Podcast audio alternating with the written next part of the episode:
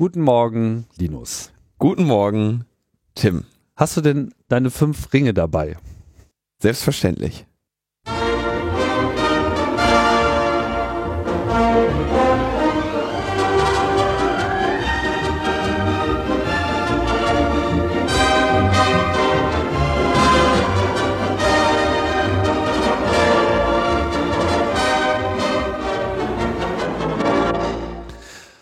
Willkommen bei Logbuch Netzpolitik, äh, eurem topaktuellen Olympia-Informationsdienst. Mit ohne Fail. Oder? Wir machen keine Fehler. Wir machen oder? keine Fehler, das ist alles Absicht. genau, wir haben alle fünf Ringe äh, am Start. Ähm, am schönsten fand ich ja dieses, dieses Bild, wo dann der fünfte Ring durch so einen Broken Image Link aus dem Netscape Navigator äh, repräsentiert wurde.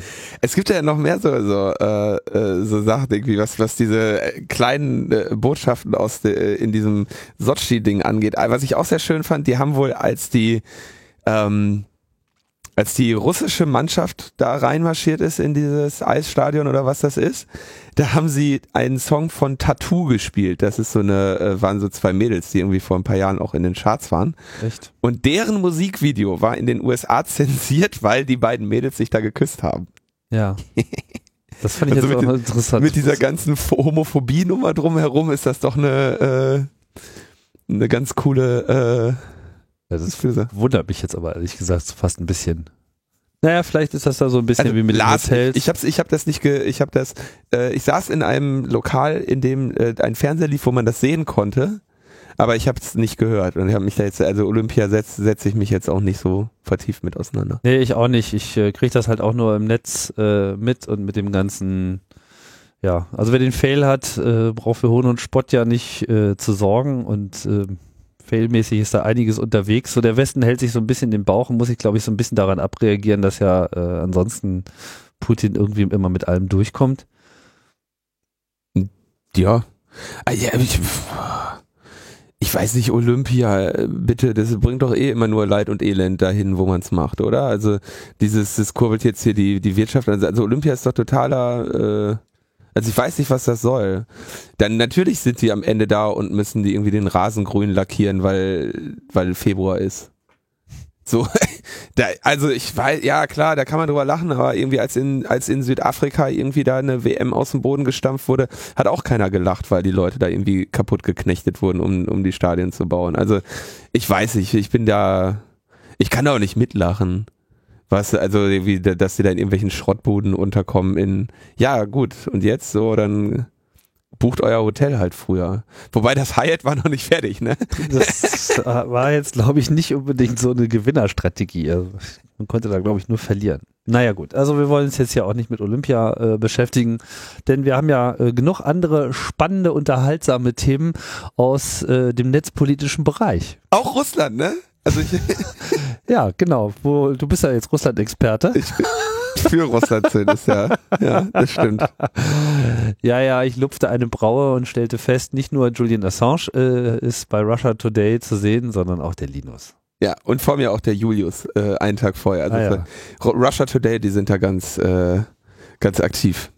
Ähm, genau, da habe ich ein, kleine, ein kleines Interview gegeben zu der Strafanzeige des CCC, der Internationalen Liga für die Menschenrechte und des Vereins Digital Courage gegen, oh, jetzt muss ich mal hinkriegen, die Bundesregierung, insbesondere die Bundeskanzlerin und den Bundesinnenminister, die deutschen Geheimdienste und ihre Präsidenten sowie die britischen und US-Geheimnisse und ihre Präsidenten. Geheimdienste. Was habe ich gesagt? Nisse. Aber das ist wahrscheinlich das Oh, gleiche. Entschuldigung. Ähm, Geheimdienste natürlich. Ja. Äh, Die deutschen Geheimdienste, also welche alle? Die, also BND und Verfassungsschutz. Und militärischer Abschirmdienst. Und der MAD, alles klar. Direkt. Sind das schon alle oder gibt es noch irgendwelche, von denen wir nichts wissen? Äh, bis jetzt wissen wir da nichts von. Mhm.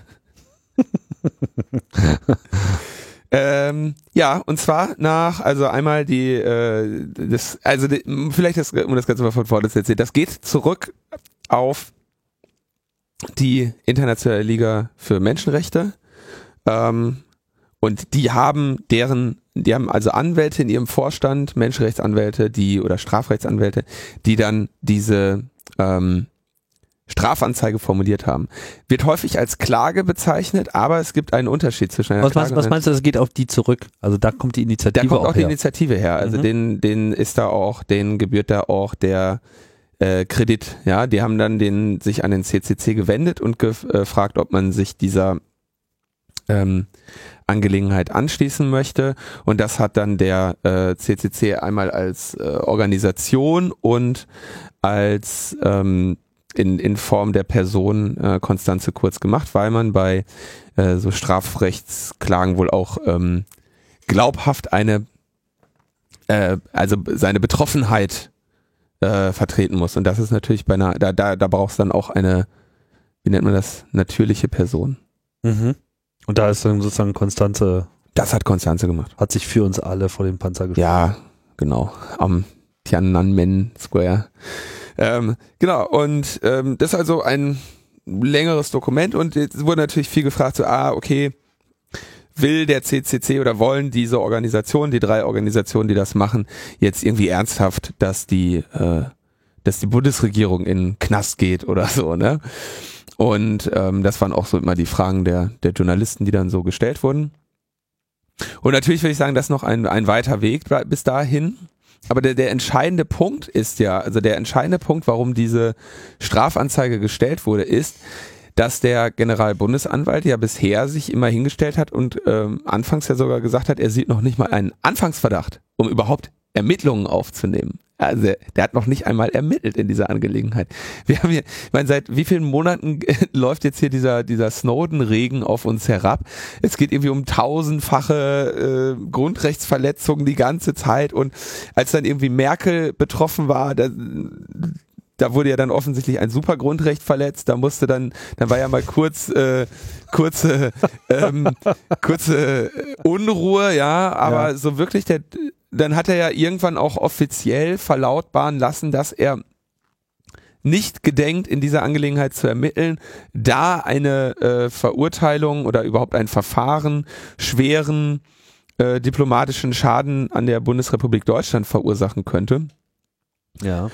Äh, Was er ja, was er ja auch darf. Aber das heißt, letztendlich, der Generalbundesanwalt schaut sich das alles an und sagt, ja, äh, Also mir fällt da nichts mir auf. fällt da nichts auf. Wir haben keinen Hinweis, dass hier irgendwas nicht mit rechten Dingen zuginge. So, und das lässt zwei Schlüsse zu. Erstens, der, die ganze deutsche Bundesregierung hat wirklich Schiss vor den USA, wenn sie sich gegen illegale Spionagetätigkeiten der USA auch nur irgendwie äh, äußert, geschweige denn dagegen ernsthaft tätig wird. Das wussten wir aber auch schon vorher. Oder B. Und das denke ich ist bei dem Ausmaß an Daten, also insbesondere jetzt wenn wir in den Mobilfunk gehen und so, äh, eine äh, ein Verdacht, der durchaus aufkommen kann. Sie helfen mit.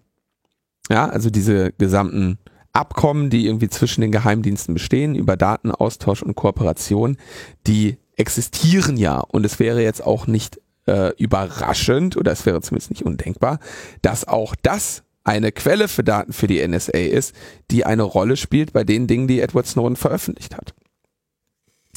Ähm, insbesondere, dass da irgendwie über SS7 hier Tele Mobiltelefone abhören und so innerhalb des Landes, da habe ich mich schon eh immer gefragt, ob das wirklich irgendwie äh, nationale Anrufe irgendwie im SS7 so geroutet werden, dass da andere drankommen können. Da stellen sich ein paar Fragen. Weil da ist eigentlich eher schon Schlandnetz. Da sollte eigentlich eher Schlandnetz sein. Das kommt halt drauf an, wer da der Carrier ist. Das weiß ich nicht so genau. Also es, ähm, Also zumindest war das mal Das- reines Schlandnetz und äh, das mag an manchen Stellen jetzt aufgeweicht sein. Genau, da würde man, also da stellen sich viele Fragen, denen man auf den Grund gehen kann. Und äh, es geht, betrifft ja insbesondere diese Snowden-Folien, zeigen ja immer nur, welche Daten sie haben. Sie zeigen irgendwie nie, woher sie die wirklich bekommen. Ja? Also beispielsweise weiß bis heute, gibt es nur Spekulationen darüber, wie wurde Merkels Handy abgehört. Ja? Es gibt irgendwie Antworten von mir, äh, wie sie es gemacht haben können, Mhm. aber es gibt keinen Beleg dafür, wie sie es wirklich gemacht haben. Vielleicht haben sie auch einen, einen Trojaner auf dem Telefon, ja. Also es gibt keinen, Es, es, der, das technische Detail fehlt immer bei diesen Snowden-Folien. Und das ist natürlich eigentlich das, was genau dann zu ermitteln ist. Wie kommen die da dran? Aus zwei Gründen ist das zu ermitteln. Erstens, damit sie in Zukunft nicht mehr drankommen und zweitens, damit man eben aufklären kann, ähm, ob wer da kooperiert hat. Vielleicht haben die äh, die die die deutschen äh, Mobilfunkanbieter oder Internetanbieter infiltriert. Vielleicht arbeiten die da. Vielleicht äh, zahlen sie die. Vielleicht erpressen sie die. Also vielleicht hacken sie die so, oder? Also in wenigen Fällen. Also Belgacom war jetzt ein Beispiel. In wenigen Fällen sieht man dann wirklich mal, wie sie es technisch hinbekommen haben. Und bei diesen großen Sachen immer nicht. Insofern würden wir uns natürlich wünschen, dass da mal Ermittlungen aufgenommen werden, auf das äh, Aufklärung auf uns herabregne und wir Erkenntnisgewinn haben und äh, Schutz ähm, uns schützen können, ja, dass, dass sich an dieser Situation überhaupt etwas ändert. Und dafür welche, ist welche Möglichkeit, ich frage mich gerade, welche, welche Möglichkeiten hat eigentlich der Bundesstaatsanwalt äh, an die geheimen Verträge und Abkommen und äh, ja, Absprachen. Ich weiß nicht, ob der wirklich an diese Abkommen dran muss. Also die Frage ist doch, also ich weiß nicht, ob er an ein Abkommen dran muss. Es ist auch nicht meine Aufgabe, seine Arbeit zu machen. Nee, Aber nee. dass er sich hinstellt und sagt, äh, ich, ich sehe hier nichts. Verdacht, ja, ich ja, sehe also. noch nicht mal einen Verdacht. Das ist halt War ein nicht was? haltbarer Zustand. ja, wie Snowden. Ja. Was denn? So, und das ist ein nicht haltbarer Zustand und daher auch diese Strafanzeige. Und das ist auch das Ziel dieser Strafanzeige, dass überhaupt einmal Ermittlungen aufgenommen werden. Ich halte das noch nicht mal für unwahrscheinlich, dass ähm, da auch diese angesprochenen Straftatbestände äh, in Teilen erfüllt sind von den ähm, von den jeweiligen Diensten beziehungsweise von der Bundesregierung und wie sie sich da verhält, ja. Mhm. Ähm, aber natürlich ist es illusorisch, äh, dass da irgendwie eine nennenswerte Konsequenz draus äh, kommen sollte. Zumindest, wenn man sich zu wenn man zugrunde legt, was in den letzten sechs Monaten passiert ist. Also ein Generalbundesanwalt, der sich irgendwie über Monate hinstellt und sagt, ich sehe nichts, und eine Bundesregierung, die äh, sich irgendwie auch den größten Teil der Zeit hinstellt und sagt, naja, wir wollen mal hier nicht das äh, transatlantische Verhältnis äh, belasten. Da wird jetzt kein, kein entscheidender Umschwung mehr stattfinden. Ne? Aber interessant ist halt auch, wenn diese Stra wenn dieser Strafantrag zurückgewiesen wird, ja, also dann dann muss er das begründen. Und das fände ich auch mal witzig. Also die Antwort, äh, warum denn da jetzt nichts zu tun sei. Ich, ich habe da jetzt, wir haben da jetzt mal nichts gemacht, weil mhm. das wäre auch, äh, die Antwort würde ich auch gerne mal sehen. Ja, und das ist die, äh, das ist diese Aktion des CCC. Die geht natürlich auch noch weiter. Also ich meine, in hat auf jeden Fall, also eins kann man ja schon mal festhalten, das hat echt Welle gemacht. Also es war wirklich, ich meine, das zeigt sich nicht nur daran, dass äh, Russia Today äh, darüber berichtet, aber das ist natürlich schon, also es hat schon echt Aufmerksamkeit erzeugt, die Aktion. So. Die hat, äh, ich meine, es hat schon so einiges Aufmerksamkeit erzeugt, ohne dass irgendetwas, irgendeine Folge gehabt hat. Zumindest hat man so den Eindruck, dass es äh, keine Folge gehabt hat. Aber es wird jetzt sehr interessant zu sehen, wie jetzt äh, die Reaktion ist, wenn eben auf einer formalen Ebene einmal davor gegangen wird und man quasi es nicht nur über die Presse versucht, was ja allein offensichtlich nicht ausreichend tut. Ja. Also äh, natürlich, es ist auch eine, also diese Aktion jetzt, ich kann ja, also da ich ja mittelbar daran beteiligt bin als Mitglied des CCC und als jemand, der das jetzt öffentlich viel vertreten hat, ähm, will ich da jetzt nicht zu viel Eigenlob irgendwie aussprechen für diese Aktion, aber ich denke, dass das Wichtige ist auch diese Rückbesinnung auf ähm, darauf, was hier eigentlich so die rechtsstaatlichen Prinzipien sind, darauf, was wir hier äh, in unserem Grundgesetz stehen haben, darauf, was was irgendwie unser ähm, das Staats- oder das Regierungsprinzip ist, auf das wir uns hier geeinigt haben, das Herrschaftssystem Demokratie. So, und welche Rechte wir darin haben und welche Rechte wir darin brauchen. Und dass das alles äh, in eine sehr, sehr äh, dunkle Zukunft weist und alles sehr, sehr übel, äh, in üblem Ausmaß verletzt wird. Und ähm, ich denke, das ist auch einer der Gründe, warum das so eine entscheidende, warum das so, so von den Medien auch aufgegriffen wurde, zu erkennen, jo, stimmt, das ist nicht nur alles scheiße, sondern das vertritt, was, das verstößt auch gegen irgendwie das, was wir uns irgendwann mal hier vereinbart haben für uns. Ja, Äh, mir fällt in dem Zusammenhang auch wieder ein Vortrag äh, des Kongresses auf, der offiziell leider nicht aufgezeichnet wurde, von dem aber trotzdem offensichtlich Stream-Mitschnitte. Ja, das ist doof gelaufen. Der, äh, du meinst den Vortrag von äh, Professor Foschepot. Genau. Ja, der hatte ähm, von vornherein einer, einem Auf, einer Aufzeichnung und Veröffentlichung der Aufzeichnung nicht zugestimmt. Und ähm, das wurde, ist irgendwie unter den Tisch gefallen. Das heißt, er wurde gegen seinen Willen veröffentlicht und wurde dann auch äh, mit, musste dann von mit, mit unschönen Mitteln wieder auch aus YouTube entfernt werden. Das war das irgendwie, das ist wirklich doof gelaufen. War einer der Fuck-Ups im, im Ablauf des, des 30C3. Hm. Aber äh, ich meine, BitTorrent ist geduldig, findet man bestimmt.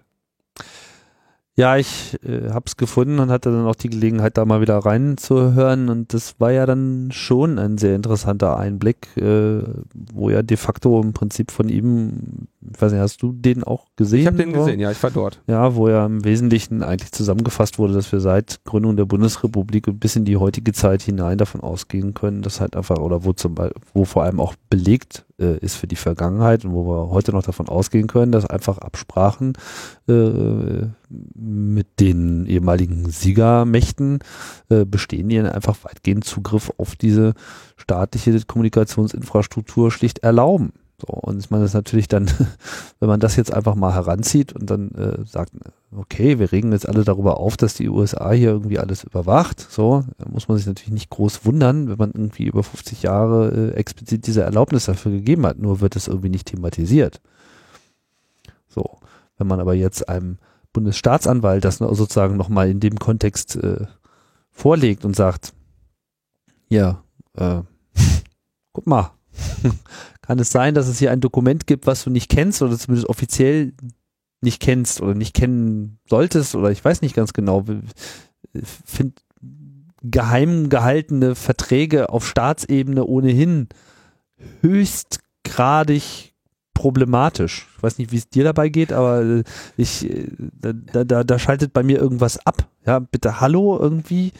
Das Fundament des Staates basiert auf oder was heißt basiert auf, aber enthält, ja, geheime Komponenten, kann ja wohl nicht sein. Ja, absolut. Also, absolut. Ja, das also vielleicht ist ja die Bundesrepublik auch ungültig, ja. War einfach. Äh Fängst du jetzt an mit den, wie, wie, wie diese Spezialisten, die immer sagen, das ist alles hier noch Deutsches Reich oder was? Nee, aber es gab mal diese schöne Titanic-Schlagzeile. Vielleicht erinnerst du dich noch zur Wiedervereinigung. Genscher gedopt oder sowas. Nee, äh, Wiedervereinigung äh, ungültig, äh, Kohl war gedopt. Dazu so ein völlig deliröses Bild von ihm. Ja. Ja, also Geheimverträge. Vielleicht war ja Adenauer schon gedopt. Und das Schöne ist ja, diese Geheimverträge, also ich habe das auch in, der, in dem mal angesprochen die erste Reaktion sollte man auch nicht vergessen. Die erste Reaktion auf diese Snowden-Enthüllung war äh, irgendwie, gut, Friedrich geht rüber, äh, okay, das äh, ist geschenkt. Und dann aber, dass die deutschen Geheimdienstchefs rübergegangen sind und mit den NSA gesprochen haben. Nicht genau. die Regierung miteinander. Nein. Die Geheimdienste miteinander haben sich geeinigt und dann kamen sie zurück und haben gesagt, wir machen No-Spy-Abkommen. Das ist inzwischen erledigt. Ja, das ist wieder vom Tisch. Ja, man, man könnte, man könnte jetzt unterstellen, ja, dass so, sich tatsächlich die höchsten Gremien der Bundesrepublik mit diesem Fall auseinandergesetzt haben. Ja. Könnte man unterstellen. Kann man nicht belegen. Widerspricht auch keiner, will halt keiner drüber reden. Wir müssen auch noch verlinken, es gab einen sehr schönen Auftritt äh, oder sehr schönen Mitschnitt der Heute-Show. Die sind dann, die haben dann, dann den äh, ähm, äh, Thomas de Maizière und den Hans-Georg Maaßen muss das, glaube ich, gewesen sein. Heißt der Hans-Georg? Ja, ne? Ich glaube ja. Ähm, da mal befragt haben, so, ne, wie sie sich jetzt fühlen, sie stehen mit einem Bein im Knast und äh, ja, da gab es dann natürlich sehr suffisante Antworten von dem ähm, von dem Thomas de Maizière, der ähm, dann irgendwie so sagte, ja, äh, und das stimmt, jeder kann ja in Deutschland Strafanzeigen stellen, das äh, wäre da jetzt nicht beunruhigt, dass er äh, irgendwie mit irgendeiner Strafe konfrontiert wird. Ähm, ist eine ist eine korrekte Einschätzung. Die Strafe ist ihm noch sehr fern. Aber äh, diese in dieser Suffisanz zeigt sich ja auch, äh, da, da, da bildet sich ja viel drin ab. Und wie gesagt, die Strafe sollte ihm nicht so fern sein, äh, wie sie jetzt in der realistischen Einschätzung gerade ist. Und ich denke, das zu zeigen, ja, dass da der, der Gesetzbruch und der Grundrechtsbruch offenkundig ist und wie darauf reagiert wird, das ist das, was, ähm, was diese Aktion auf jeden Fall macht. Und ich würde mir natürlich sehr wünschen, dass der, äh, dass der Effekt ist, dass wir also dass es auch wirklich etwas zur Verbesserung der Welt beiträgt. Bisher hat es nur Aufsehen errichtet und war eine schöne Trollage. Aber ich würde mir natürlich sehr wünschen, dass der Generalbundesanwalt jetzt auch Ermittlungen aufnimmt. Und was hat er getan?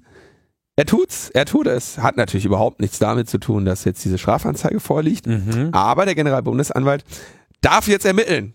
Die Bundesregierung hat keine Einwände mehr. Oh. Ja. Also ihnen ist nichts mehr eingefallen, was sie jetzt noch dagegen vorbringen können. Ja, allerdings, so, das war eine, war bis jetzt nur eine äh, Kurzmeldung, ähm, wo gesagt wird, der, die Generalbundesanwaltschaft wird und will ein Verfahren zur NSA-Affäre einleiten. Aber geht es wohl eher so um die Überwachung von Merkels Handy. Und das wäre dann eben aber auch der Paragraph äh, 200 nee, 99 StGB, verbotene geheimdienstliche Agententätigkeit, beziehungsweise Paragraphen 201 StGB, Verletzung des persönlichen Lebens und Geheimbereiches, die da betroffen werden. Jetzt ist natürlich die Frage, ob er sich nur auf diese äh, Handyabhöraktionen richten wird oder auch auf mehr. Und da gibt's eine sehr schön, eine sehr wichtige Anmerkung, die immer, wenn jemand von Merkels Handy anfängt zu reden, gemacht werden muss. Bitte, liebe Hörerinnen, macht das auch in euren Privatgesprächen. Der Skandal ist nicht, dass ein Regierungsoberhaupt abgehört wurde. Der, das ist gang und gäbe und das muss ein Regierungsoberhaupt wissen, dass es vermutlich, wenn es irgendwie möglich ist, abgehört wird, weil sich das für eine ganze Menge Staaten dieser Erde sehr bezahlt macht, diese Person abzuhören. Der Skandal ist, dass wir alle abgehört werden. Nicht Angela Merkel. Angela Merkel ist nur in alle mit drin und deshalb äh, auch betroffen. Und äh, die Frage ist, wenn man sagt alle, dann äh, ist es eben sehr erstaunlich, ähm, dass sich dann Personen wundern, ach, auch Merkel? Auch Gerhard Schröder. Jetzt sag nicht auch noch den, äh, den Bundesinnenminister. Dann wäre ich ja jetzt wirklich verrückt. Ja, also das, der Skandal ich frage mich ist überhaupt, ein anderer. Ich meine, diese Meldung finde ich ja geil irgendwie auf der Süddeutschen. Verstehe ich da gerade irgendwas nicht? Bundesregierung billigt Ermittlungen. Also ich meine, ja. ist das überhaupt relevant, ob die das jetzt billigt oder nicht? Bundesanwaltschaft äh, ist doch irgendwie beim Bundesgerichtshof äh, angesiedelt, ist Teil sozusagen der also der, Sie können, Sie können das tun. Also äh, die Strafprozessordnung sieht vor, dass die Bundesregierung äh, eingreifen kann, wenn sie schwere außenpolitische Schäden für Deutschland befürchtet. Hm. Okay. Das wäre also genau dieser, dieser Punkt. Aber das haben sie jetzt mal ausnahmsweise mal nicht gemacht. Da ist eben genau die Frage, ob sie es, also das kommt jetzt natürlich, also ich meine Vermutung ist, der gute Herr Range, Generalbundesanwalt, sitzt da jetzt in einem Zimmer und spricht irgendwie mit Frau Merkel und Herrn de Maizière. Vielleicht noch mit dem Justizminister Heiko Maas, aber ich glaube nicht, dass der, äh, dass der zu sowas eingeladen wird im Moment. Der hat ja erstmal ein bisschen verkackt bei, äh, bei den, bei Herrn de Maizière. Ähm, und dann werden die sich überlegen, okay, was können wir machen, was können wir nicht machen. Die wollen sich natürlich nicht die öffentliche Blöße geben, dass jetzt der Range mit irgendwas vorprescht und dann der, äh, dann irgendwie äh, de Maizière oder so sagen muss, lass mal bitte. Mhm. Das werden sie sich öffentlich wahrscheinlich nicht ähm, geben wollen. Also so klug würde ich sie gerade noch einschätzen, dass sie das vorher absprechen und da nicht irgendwie äh, äh, Zwietracht zwischen, ähm, zwischen diesen beiden Verfassungsorganen oder ist, ist der, ist der Generalbundesanwalt ist wahrscheinlich kein Verfassungsorgan. Nee, ist Quatsch. Aber diesen beiden hohen äh, Einrichtungen der, der äh, Bundesrepublik da öffentlich äh, zu verkünden. Hm. Na gut, wir werden sehen. Der äh, Bundesgerichtshof ist wahrscheinlich dann was der dabei rauskommt. Verfassungsorgan. Keine Ahnung. Ähm, ja, also das äh, ist sicherlich jetzt nicht alles vollständig unerwähnt. Ich weiß es nicht, ich bin äh, IANAL und bin schon gar kein Verfassungsexperte. Äh, wir halten einfach nur fest, Strafanzeige wurde gestellt, things are happening. Äh, man muss jetzt mal gucken, inwieweit das äh, wirklich irgendwas zur Folge hat, aber zumindest ähm, wird weiter drüber gesprochen. An der Stelle noch, äh, darf nicht unerwähnt bleiben, es gibt noch ein weiteres Verfahren, das die äh, Konstanze für den CCC gerade oder ja, das macht sie glaube ich sogar als Einzelperson. Ähm, aber natürlich mit dem CCC im, äh, im, als Unterstützung im Hintergrund. Und zwar ist das die Beschwerde am äh, Europäischen Gerichtshof für Menschenrechte. Die haben wir hier auch schon erwähnt. Und da geht's um das Verfahren gegen den GCHQ. Mhm. Ähm, dass also da die Praxen des GCHQ äh, Rechtsgrundsätze der äh, Europäischen Gemeinschaft verletzen. Und das sind also Big Brother Watch, die Open Rights Group, äh, eine britische Schriftstellervereinigung und äh, Konstanze Kurz als Einzelperson in ihrer Rolle als Sprecherin des CCC, ähm, die also diese Beschwerde äh, anberaumt haben. Und dann hat das äh, Gericht ein paar Voruntersuchungen äh, äh gemacht und dann die, ein Schnellverfahren eingeleitet. Das heißt, ähm, bis zum 2. Mai muss die äh, britische Regierung antworten auf die Vorwürfe. Und dann soll relativ bald ein, äh, ein Urteil gesprochen werden. Das heißt, an, an dieser zweiten Front könnte es also sein, dass bei diesem Verfahren vom EGMR die Praxen des äh, GCHQ eben da nochmal abgeurteilt werden. Insofern, diese beiden Verfahren sind auch, äh, sind eben zu trennen, auch wenn sie beide sehr eng mit dem ähm, CCC verbunden sind durch die Person Konstanze und auch beide sich gegen äh, GCHQ in Teilen richten, nur am EGMR eben voll, nur gegen GCHQ und ähm, äh, bei in, in die Strafanzeige in Deutschland eben ähm, auch gegen GCHQ, wobei natürlich dann mit äh, Angela Merkel da prominentere Figuren drin sind, auf die sich dann natürlich auch die mediale Aufmerksamkeit fokussiert hat. Ja, das äh, bringt uns zu unserer populärsten Kategorie, ja, was ja irgendwie das Thema Vorratsdatenspeicherung zum Beispiel komplett auf Platz zwei verdrängt hat, mindestens. This Week in Snowden. Ja. Ja, wir haben ja immer wieder neue, äh, neue Erkenntnisse und es ist auch immer solche unglaubliche Klopfer dabei. Die geilste Meldung war ja, nicht nur Angela Merkel wurde abgehört. Nein. Nein. Sogar auch der große Gerhard. Nein. Ja. Oh. Unfassbar. Ja, wer hätte es gedacht? Äh, eine geile Meldung, vor allem mit ähm, sein Telefon wurde abgehört und dann gab es dann so schnell äh, in der Folge ja der Berichterstattung, er hatte gar nicht ein Telefon, was sein Telefon war. Also man ist ja mittlerweile schon so drauf fixiert, dass jeder Mann und jeder Frau heutzutage ein eigenes Telefon hat im Sinne von einem Mobiltelefon. Gerhard fand Mobiltelefone irgendwie ein bisschen uncool. Oder vielleicht fand er auch sich zu uncool für ein Mobiltelefon. Wir wissen es nicht so ganz genau. Äh, es gab da wohl ein Mobiltelefon in seiner Umgebung, was ihm dann von Sicherheitsbeamten im Zweifelsfall auch mal gereicht wurde. Was Killefit ist, ja. Also ich meine, äh, coole Sicherheitsmaßnahme. Der Sicherheitsbedienstete, der die ganze Zeit neben dir sitzt, hält das Telefon, ja. Also, aber okay. Immerhin war er jetzt nicht so ein Typ, der irgendwie den ganzen Tag mit einem Mobiltelefon in der Hosentasche. Richtig, die Merkel, die ne? twittert ja auch den, äh, oder SM, äh, die Sims, SMS, ja. Merkel Sims. Ja, Merkel Twitter-Präsi haben wir noch nicht, ne? die Merkel Sims. Ähm, ja, Schröder haben sie auch abgehört. Unglaublich, oder? Wer hätte das gedacht? Shocking ja, News. Ich meine, man kann sogar davon ausgehen, dass diese komplette äh, in, in den engeren Fokus nehmen der Bundesrepublik Deutschland letzten Endes auch äh, an ihm hing. Das äh, wurde ja auch aus einigen Berichten nochmal, hm, wie soll ich sagen, deutlich. Wir erinnern uns, äh, ist halt eigentlich jetzt der Kanzler gewesen, der das erste Mal so ein bisschen die Traute hatte, sich äh, nach langer ähm, Ge Gefolgschaftsnormalität den USA äh, ein wenig die Stirn zu bieten, damals als die USA halt beschlossen hat oder vorhatte ähm, zu beschließen, den Irakkrieg anzuzetteln und im Tandem mit äh, Joschka Fischer waren, war Schröder halt äh, der Meinung, dass das mal eine Schnapsidee war. Sicherlich eine der vertretbareren äh, politischen Positionen, die äh, er so in seiner Amtszeit äh, gebracht hat. Und ähm, ja, daraufhin waren die Amerikaner auf die Deutschen nicht mehr so gut zu sprechen. Obwohl die Deutschen ja dann doch da irgendwie alle mögliche Hilfe geleistet haben, ne? Ja, im Nachgang konnte man sich natürlich dann nicht so ganz entziehen. Es war mehr so eine, ja, jetzt, wo ihr jetzt sowieso schon da wart, dann können wir ja auch mal wieder eine Schule bauen und so.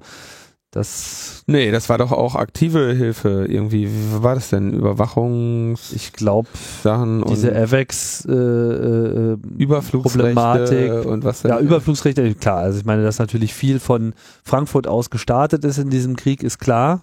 So. Ja, aber einen Krieg nicht zu unterstützen heißt halt auch zu sagen, ja, unser Flughafen hat heute irgendwie Pause. Sagen wir mal, es war der Anflug von, wir sind nicht hundertprozentig dabei. Ja? Genau, das reicht so, ja um. Und dann, äh, hätte, hätte Schröder jetzt so dicht gemacht, dass er sagt, äh, ja, nee, jetzt darf hier auch kein äh, amerikanisches Flugzeug mehr starten, was ja de facto bedeutet hätte. Äh, dann wären die wahrscheinlich gekommen und nicht gelandet. naja. Ich weiß gar nicht, was das bedeutet hätte, aber ja. das wäre dann wahrscheinlich. Hätten sie beide Handys von ihm abgehört. also das, das wäre wahrscheinlich ein Eklat gewesen in, einem, in einer Dimension, wie äh, ihn Merkel nur fürchten kann. Ähm, damit ist ja auch nicht genug getan. Die äh, Bundesrepublik ist natürlich über die NATO ohnehin in ein militärisches System eingebettet und betreibt da unter Umständen viel, äh, nicht nur unter Umständen, sondern unter anderem äh, diese AVEX-Flugzeuge und so weiter, die ja dann auch aufklärerisch tätig waren, dem sie sich dann eben auch nicht so ohne weiteres entziehen können. Also das war halt alles irgendwie, wenn man jetzt mit, mit, mit der pazifistischen äh, Feder drauf gezeigt hätte, man gesagt, so, oh, das war aber jetzt hier nicht komplett kriegsfrei, ja, eure Aktivität. So, klar, aber nichtsdestotrotz haben sie sich dagegen äh, gestellt. Ich will das jetzt auch gar nicht bewerten, einfach nur so, so war's.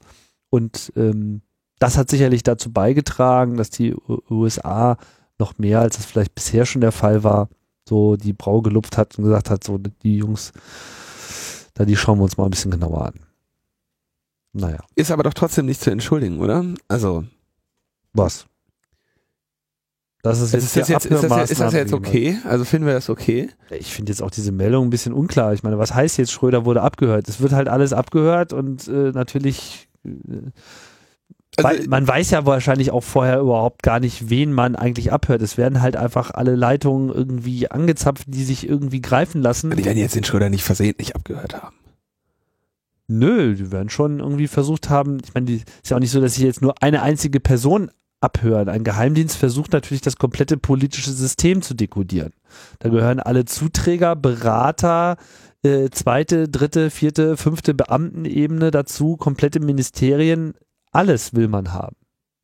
Ist einfach so. Genau. Und das kostet auch verhältnismäßig wenig, wenn man sich überlegt, welchen strategischen Vorteil man dadurch hat. Und äh, das machen ja andere Länder genauso, da kommen wir gleich nochmal zu. Genau. Ähm, also sogar Schröder wurde abgehört. Moment, ich muss mal kurz husten. Vielleicht möchtest du das nächste Thema schon mal? Ja, also man kann ja hier äh, auf jeden Fall auch nochmal in die andere Richtung schauen. Was es auch noch bei äh, Snowden gab, war eine Meldung, dass GCHQ äh, so gegen Anonymous die eine oder andere Maßnahme äh, fährt. Da weiß ich jetzt aber nicht so ganz genau, wie das gelaufen ist. Was, was ist da gewesen? GCHQ-Folien sind dann aufgetaucht aus dem Snowden-Fundus. Und da geht's um was offensichtlich eine Präsentation, wie ähm, GC, wie das äh, GCHQ gegen Anonymous vorgegangen ist. Hast du das gar nicht mitbekommen? Nee, ich habe das überhaupt nicht mitbekommen. Ich stehe so ein bisschen im das war schön. Da haben sie, äh, ich, da muss ich jetzt mal kurz noch was rausholen. Da haben sie äh, eine äh, DDoS-Attacke gegen Anonymous-Server gemacht, weil äh, um die ähm, aus ein, ähm, um die Leute da irgendwie außer Gefecht zu setzen. Ja, das waren also gegen die Gruppe, die im Wesentlichen deshalb verfolgt wird, weil sie DDoS-Attacken machen, ja. machen sie DDoS-Attacken? Ja. Oh. Ja, du, du ist ja ganz okay. Ich meine, die ähm, USA gehen, da, gehen gegen äh, Terroristen vor, weil sie sich nicht an rechtsstaatliche Prinzipien halten wollen und foltern die dann. Also es hat eigentlich Konsequenz, dass wenn du dann gegen Leute, die DDoS machen, dann DDoS machst.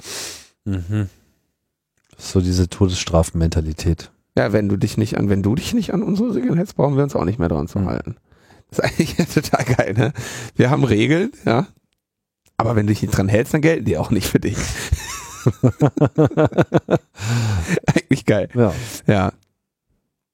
Ähm, jetzt warte mal ganz kurz, das ist jetzt total blöd, dass ich das hier gerade gar nicht finde. Also ich würde jetzt gerne diese Folie aufmachen. Ähm, meine Güte. Vielleicht hast du das jetzt einfach nur ausgedacht. Nein, habe ich nicht. Es ist jetzt wirklich blöd, dass ich den Link da gerade nicht in der äh, in der Sammlung habe. Ja, das ist blöd. So. Jetzt glaubt uns wieder keiner was. Nein, nein, nein. Ich, ich, ich, klick, ich muss nur noch kurz den Link dazu äh, hinzufügen. Da ist er auch schon. So, da haben wir also eine eine äh, eine Folie, wo sie also sagen, okay, wir haben Human Intelligence genutzt. Äh, und zwar sagen sie dann so, welche Gruppen gibt's da? So Lulsec, Anonymous, Syri Syri Syrian Cyber Army und so weiter.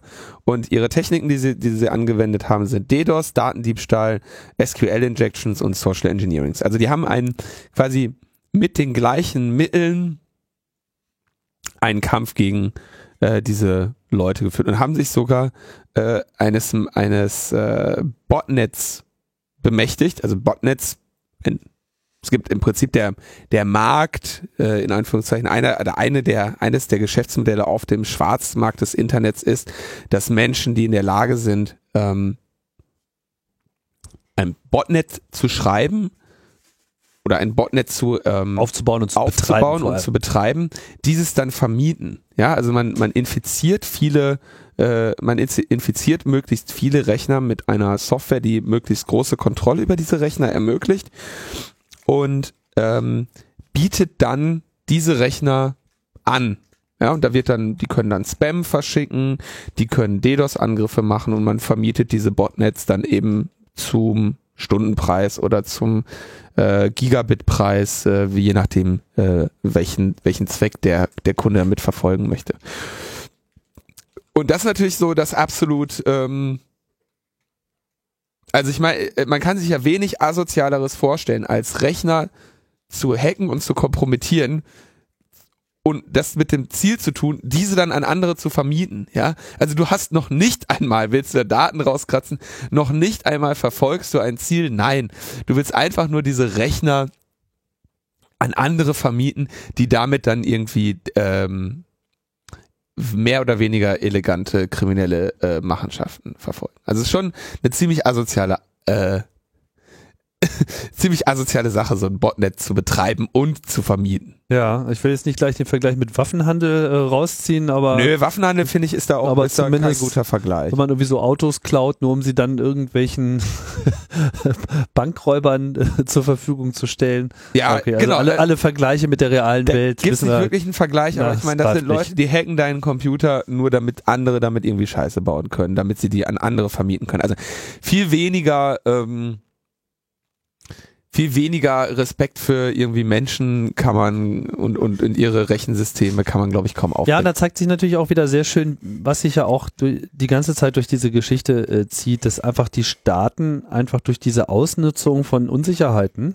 ja, offensichtlich auch gar kein Interesse daran haben, dass diese Unsicherheiten verschwinden. Genau, ich wollte ganz kurz noch sagen, was sie gemacht haben, ist sich mit genau einem solchen Händler eingelassen Ja. und dessen Dienste in, äh, in Anspruch genommen haben. Das heißt, sie haben einen Kriminellen äh, beauftragt und sich Aha. dort ein, ähm, Verstehe.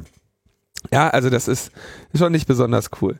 Naja, dann haben sie irgendwie andere Leute, dann zeigen sie ein paar Erfolge, wie sie Menschen identifiziert haben, die dann jetzt auch im Knast sitzen. Ja. Schon interessant, dass sie das machen, ja. Also ich meine, es ist andererseits, wenn man sich in solchen, in, an solchen Aktionen beteiligt, insbesondere wenn es dann ans Hacken geht, natürlich davon auszugehen, dass man es da auch mit entsprechenden Gegnern zu tun hat. Die werden, ne, also wenn es dann irgendwie an, an größere hier um Identitätsdiebstahl geht oder so, und um wirklich um kriminelle, also oder nicht kriminelle, aber um strafbare Hacks. Ja, dann hast du es natürlich auch mit Leuten zu tun, die dagegen dich ermitteln und ist natürlich auch sehr spannend. Also ich weiß noch ziemlich genau, als diese ganze Anonymous-Sache losging, ich war da jetzt nie so der, äh, ich war da jetzt nie so begeistert von, dass das jetzt irgendwie die besonders geniale Sache war, nee, ihre DDoS-Angriffe und so. Ähm, insbesondere als dann die Payment-Blockade auf Wikileaks ging, wo sie dann da irgendwie äh, äh, DDoS-Angriffe auf äh, Visa und Mastercard gemacht haben und so.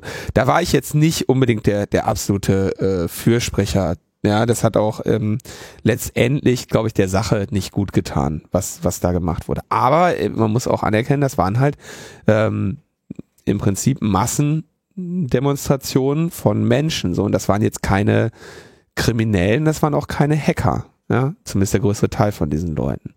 Und ähm, das kann man schon, kann man jetzt sagen, das ist keine besonders tolle Sache, aber das ist jetzt auch nicht irgendwie besonders, besonders kritisch.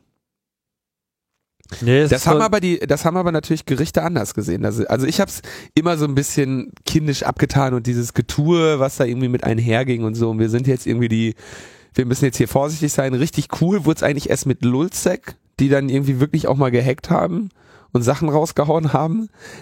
Das wird jetzt auch, also kann man dann moralisch auch äh, stark in, äh, in, in Frage stellen, was die gemacht haben. Ähm, weil sie ja irgendwie überall Daten rausgekratzt haben und irgendwo einfach rausgehauen haben und weitergemacht haben und dann ja auch jetzt gerade unter drakonischen äh, äh, Strafmaß leiden, ne? Oder gerade mit dem FBI kooperieren, wie der gute Hector Monsegur. Wir haben das vor vielen, vielen Wochen hatten äh, wir das hier schon mal hier schon mal Thema. besprochen. Mhm. Auf jeden Fall fand ich worauf ich hinaus wollte, ist, als dieser ganze Anonymous-Kram losging und die dann irgendwie meinten, da so, ja, und wir sind jetzt hier geheim und pipapo, wir arbeiten hier im Untergrund und so. Das habe ich eigentlich immer so ein bisschen belächelt da ist dachte, ja, okay, da sind jetzt irgendwie ein paar Teenager, die sitzen da jetzt und äh, nutzen irgendwelche Open Source äh, DDoS Software, um mal irgendwie eine ne Seite platt zu machen und äh, ja, kommen sich dann cool vor, ja. Auch dieser eine Teenager, ich habe den Namen jetzt ganz vergessen, der dann da irgendwie vor Gericht auftrat. Top Pyrie war sein ähm, sein Handle. Ich weiß nicht, wie sein richtiger Name war, habe ich vergessen. Die dann da irgendwie sich irgendwie wie die wie die absoluten ähm, äh, Robin Hoods da aufgeführt haben, so, ne? Aber so am Ende, ja, zwei Jahre später hörst du, ja, okay, äh, GCHQ war irgendwie massiv damit beschäftigt, eure Infrastruktur auszuforschen, euch anzugreifen, euch in den Knast zu bringen, Beweise gegen euch zu sammeln. So, ihr hattet es einfach mal mit den Geheimdiensten zu tun. Als eine kleine Gruppe von oder als eine mittelgroße Bewegung von Teenagern, die mal einen Tag lang eine Webseite platt gemacht haben.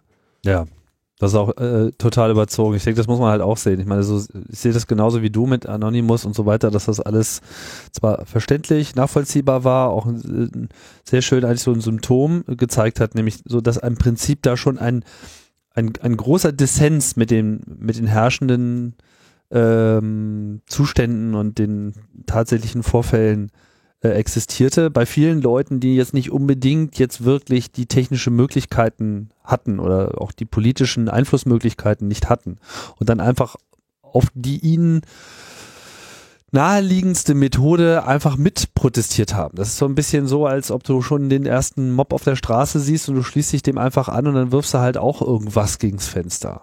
So. Ja. Weil das einfach in dem Moment die einzige oder naheliegendste Möglichkeit ist, deinem, deinem Dissens da äh, Ausdruck zu verleihen. Auch wenn das dann nicht unbedingt immer die die klügste Maßnahme ist. Ich, ich weiß es noch nicht mal. Also ich, ich wie gesagt, ich stehe ihm ambivalent gegenüber, aber Fakt ist, also ich denke, dass bei den Anonymous-Aktionen häufig die Presseberichterstattung für die Sache, die man verfolgt hat, nicht positiv war. Also ne, WikiLeaks kriegt, WikiLeaks wird von der Bezahlung abgeschlossen. Drei Tage später da was steht in den Medien, ähm, Hacker-Horden Hacker, über Hacker legen Mastercard ja. lahm, ja? ja.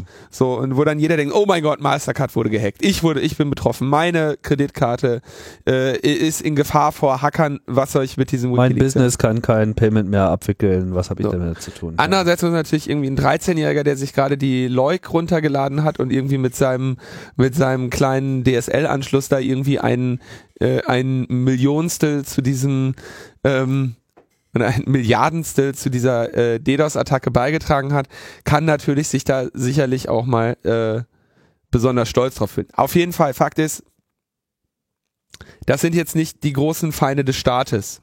So, ich denke, da könnten wir uns einig sein oder die sind immer, waren sie zu keinem Zeitpunkt eine nennenswerte ähm, große Gefahr für diesen Staat.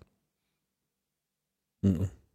Wäre schön gewesen, wenn sie es mal geworden wären. Hätten wir mal was gesehen. Aber sie sind Aber- auf jeden Fall verfolgt worden, als wären sie. Und sie sind aber drakonisch verfolgt worden. Was natürlich auch, also, dass sie jetzt von der, von der, vor Gericht keinerlei äh, Gnade erwarten würde, war, war klar, weil man an denen wie immer äh, ein Exempel statuieren muss, ja. Also die ersten, die losgehen und irgendwie der, die, die großen Konzerne dieser Welt dedossen, müssen halt, an denen muss ein Exempel statuiert werden, damit du das jetzt nicht demnächst jeden Tag hast. Und genauso wird an, muss an Julian Assange ein Exempel statuiert werden, damit der nächste, der sich sowas traut, ähm, irgendwie ein bisschen länger auf sich warten lässt. So, so läuft der Hase. Aber dass da die Geheimdienste drin hängen, ja, lässt zwei Schlüsse zu. Ich denke, den Schluss würde ich offen lassen. Erster Schluss ist, die Geheimdienste haben echt nichts zu tun. Und das ist ein Beleg dafür, wie sie irgendwie Bürgerbewegungen unterwandern, ähm, Demonstrationen und Aktivistengruppen irgendwie bekämpfen und, ver und verhindern, ja. Hab also wirklich einfach das, was demokratische Beteiligung ist, spezifisch angreifen, unterwandern und kaputt machen. Oder man könnte sagen, die haben dermaßen Schiss vor dieser Internetöffentlichkeit, vor dem, was das Netz möglich macht, dass ihnen klar ist, wenn sich einfach mal ein paar Leute wirklich zusammentun und sich echt mal ein paar Gedanken darüber machen, ähm, dass, dass diese internationale Vernetzung, wenn sie es einfach mal vernünftig und sicher betreiben, ihnen halt wirklich entgeht. Dass sie das Potenzial, dass der GCHQ das Potenzial einer Internetmassenbewegung da erkannt hat und korrekt als Gefahr, als große Gefahr für die Stabilität anerkannt hat und entsprechend bekämpft hat. Weiß ich noch nicht mal. Kann schon so ein bisschen so während den Anfängen äh, mäßig einfach na, dass mal sie einfach, dass ihnen einfach klar war, okay, w- wenn diese Anonymous Leute jetzt hier sich, wenn die das jetzt richtig machen, dann können wir hier jahrelang große Probleme bekommen. Weiß ich nicht. Also so die beiden, die beiden Möglichkeiten sehe ich da. Was Dann noch? haben wir noch schöne Meldung, äh, Angriff auf Einzelpersonen.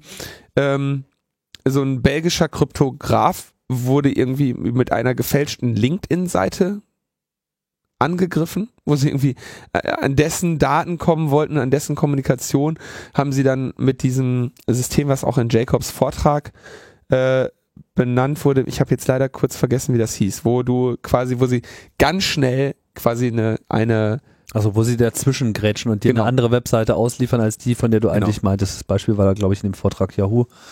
Genau. Oder was auch immer. Und dann, äh, also sie antworten einfach schneller aus Ja. ihrem Netz heraus als die eigentliche Webseite und damit können sie sich dazwischen schalten. Genau. Und das haben sie äh, mit diesem belgischen Kryptografen gemacht. Forscher an Kryptographie hat dann halt mal das äh, Interesse der Geheimdienste auf sich gezogen. Und was haben sie dann mit ihm gemacht? Also ich meine, sie haben ihm dann Link über LinkedIn äh, Schadcode eingetrichtert oder was? Ich muss leider sagen, dass ich das nicht mehr so genau ver weiter verfolgt habe. Mhm. Ähm,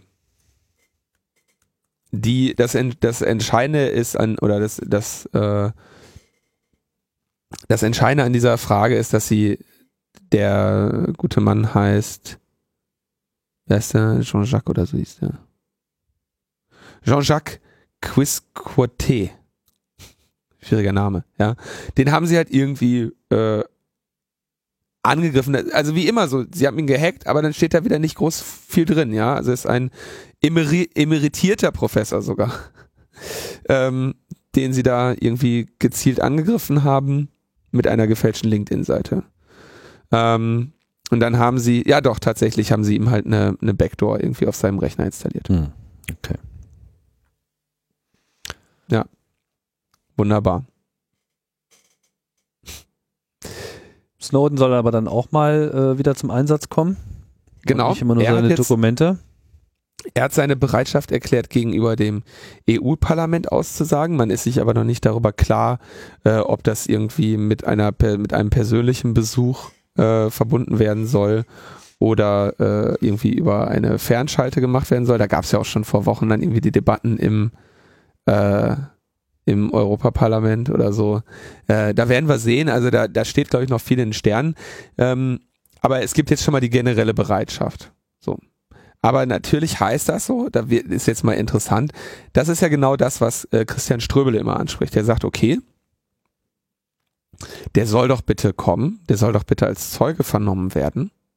Weil er hat ja offensichtlich was zu erzählen. Weil er hat ja offensichtlich was zu erzählen und wenn wir ihn als Zeugen vernehmen, dann könnten wir das doch bei ihm mal genauso machen wie bei den mehrfachen Mördern aus der Mafia, denen wir dann einfach ein schönes Weingut irgendwo kaufen, wo sie dann mit einer neuen Identität äh, des, den Rest ihres Lebens irgendwie äh, verbringen können. Ja, also tatsächlich ist das Ströbele ziemlich genau so ähm, vertreten bei einer Infoveranstaltung der äh, dieser bei dieser Klage der Also sozusagen gar nicht mal jetzt nur so die Argumentation mit er ist ja ein Whistleblower und von daher zu schützen, sondern selbst wenn man jetzt die Argumentation Straf, ey, wir reden von Strafrecht, wir reden von Strafrecht und entsprechende Zeugen in Strafrechtsprozessen Kronzeugenregelungen Kronzeugen für sich beanspruchen. Genau, aber ich meine, das übernimmt ja dann sozusagen oder kontert zumindest eben diese, diese Gegenaussage, äh, also die Behauptung, es würde sich ja bei Snowden um einen Verbrecher handeln.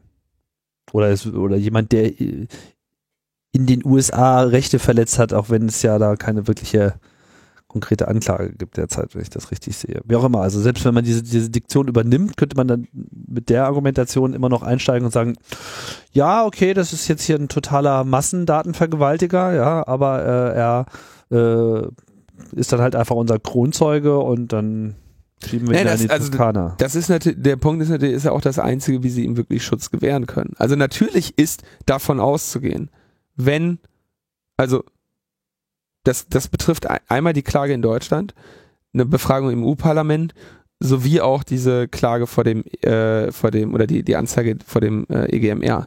Wenn der Snowden Russland verlässt und nach Europa kommt, dann kann wer auch immer, also wenn ihn da ein Parlament oder ein Gericht hineinlädt, können die sehr schwer für seine Sicherheit garantieren.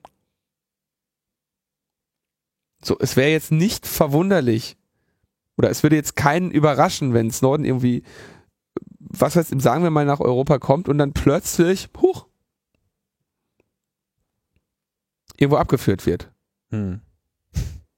Das ist auch die Frage, wohin soll er denn überhaupt reisen? So, also was, was könnte denn überhaupt das sichere Land sein? Anderes Problem. Aber der entscheidende Punkt ist, dass das eine Rolle spielen würde, wenn er vor dem EU-Parlament dann als, als irgendwie befragt, vom EU-Parlament befragt wird. Das wäre jetzt noch nicht mal ein Gericht. Das wäre ja dann nur äh, parlamentare, eine parlamentarische Fragerunde oder sowas, ja. Wenn er da anreist, wer soll ihn da, wer kann ihm da wirklich Schutz garantieren? Und das wäre, äh, ist, denke ich mal, in Europa äh, ohne ähm, Deutschland und Frankreich kaum möglich. Mhm. Bei den Briten ist nicht damit zu rechnen. Ja, nicht wirklich, bei Italien auch nicht. So. Hm. Interessante Frage. Ja. So, aber das wollte ich noch ganz kurz sagen, äh, das habe ich gerade eingangs nicht erzählt. Die Befragung von Edward Snowden ist natürlich, wird natürlich auch in der Strafanzeige durch die, ähm, durch den CCC, die Internationale Liga für Menschenrechte und die Digitalcourage, äh, gefordert. Ähm, wollte ich nur noch kurz nennen. So, also wir werden sehen, wie sich, ob sich irgendwie überhaupt für diese ganzen Befragungen, und es kann gut sein, dass, ähm, dass Snowden sich da einer Fernbefragung verweigert. Ich meine, seine Hoffnung ist natürlich trotzdem irgendwie nach Deutschland zu kommen. Der würde natürlich gerne in, in Deutschland ähm, hat sich ja jetzt auch gerade einen Anwalt in Kreuzberg genommen. Genau, hat sich gerade einen deutschen Anwalt genommen und wenn der Punkt ist ja, er kann ja in Deutschland kein, also seine Asylanträge für Deutschland wurden ja mit der wunderschönen Begründung abgelehnt, ja, du bist leider gerade nicht in Deutschland, das ist Bedingung für einen Asylantrag in Deutschland. Hat natürlich klar, es ist, ist äh, äh, hat auch Gründe, dass es so ist. Deutschland möchte natürlich nicht für jeden äh, politisch Verfolgten der Welt äh, die Reisekosten tragen. Ja, aber da würde es ja ausreichen, dass er da in äh, die deutsche Botschaft äh, einmarschiert. Da bin ich mir nicht hundertprozentig sicher. Das ist deutscher Boden. Da bin ich mir, also da kenne ich das deutsche Asylrecht nicht ausreichend. Der entscheidende Punkt wäre, wenn man ihn jetzt für ein Strafverfahren tatsächlich nach Deutschland bekommen könnte, hätte er vermutlich auch so einen kleinen Brief in der Tasche, wo er sagt, ja, äh, Übrigens, Asylalter. Einmal Asyl und eine Flex bitte. Weil die Flex braucht er ja gar nicht. So, was haben wir noch? Ja, das große, das groß angekündigte Projekt ist endlich äh, gelauncht und das ist sogar heute passiert. Ach, schon wieder was nicht mitbekommen. Ja, Pierre Omidyar, der eBay-Gründer und Multifantastiliardär, äh, hatte ja dann den Glenn Greenwald von dem Guardian weggekauft, weggewor abgeworben Ja. und ähm, hat gesagt, hier, wir machen einmal Medien so wie du möchtest. Und das Konzept, was sie da jetzt heute gelauncht haben, heißt The Intercept, ist aber nicht unter dieser Domain äh, erreichbar, sondern ist eine Subdomain von First Look. First Look. Und First Look ist offenbar das ähm, diese diese neue Plattform. Und The Intercept ist dann eben eine ein Format von First Look. So würde ich das, glaube ich, ähm, benennen. Und da ist er mit Laura Poitras. Also Und- die ja auch schon die ganze Zeit mit ihm zusammen die Genau. ganzen Veröffentlichungen durchgeführt hat. mit der er das eigentlich seit von Beginn an macht. Und ähm, hat dort heute eine die Rolle der NSA in den Drohnenmorden behandelt. Das ist also der, der erste Artikel heute vom 10. Februar, in dem behandelt wird, wie die, ähm, die, über, die elektronische Überwachung durch die NSA zur Zielfindung für tödliche Drohnenangriffe ähm, beiträgt. Mhm. So, das ist also jetzt, das ist jetzt offensichtlich das neue Ding, was man lesen möchte, ist First Look für eben erste, erste Hand Analysen aus dem, aus dem Hause Greenwald Poitras. Und ähm, sie nehmen da auch Gastbeiträge äh, auf, unter anderem hier den von Trevor Paglen, der übrigens auch beim Kongress einen vielbeachteten Vortrag gehalten hat.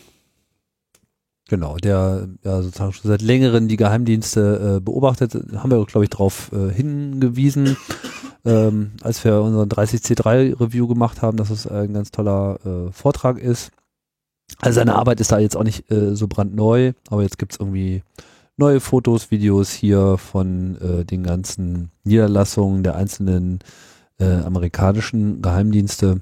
Alles sehr schön, alles sehr Nachtaufnahmen. dystopisch. Er ist Künstler, muss man dazu sagen, kein äh, Ja.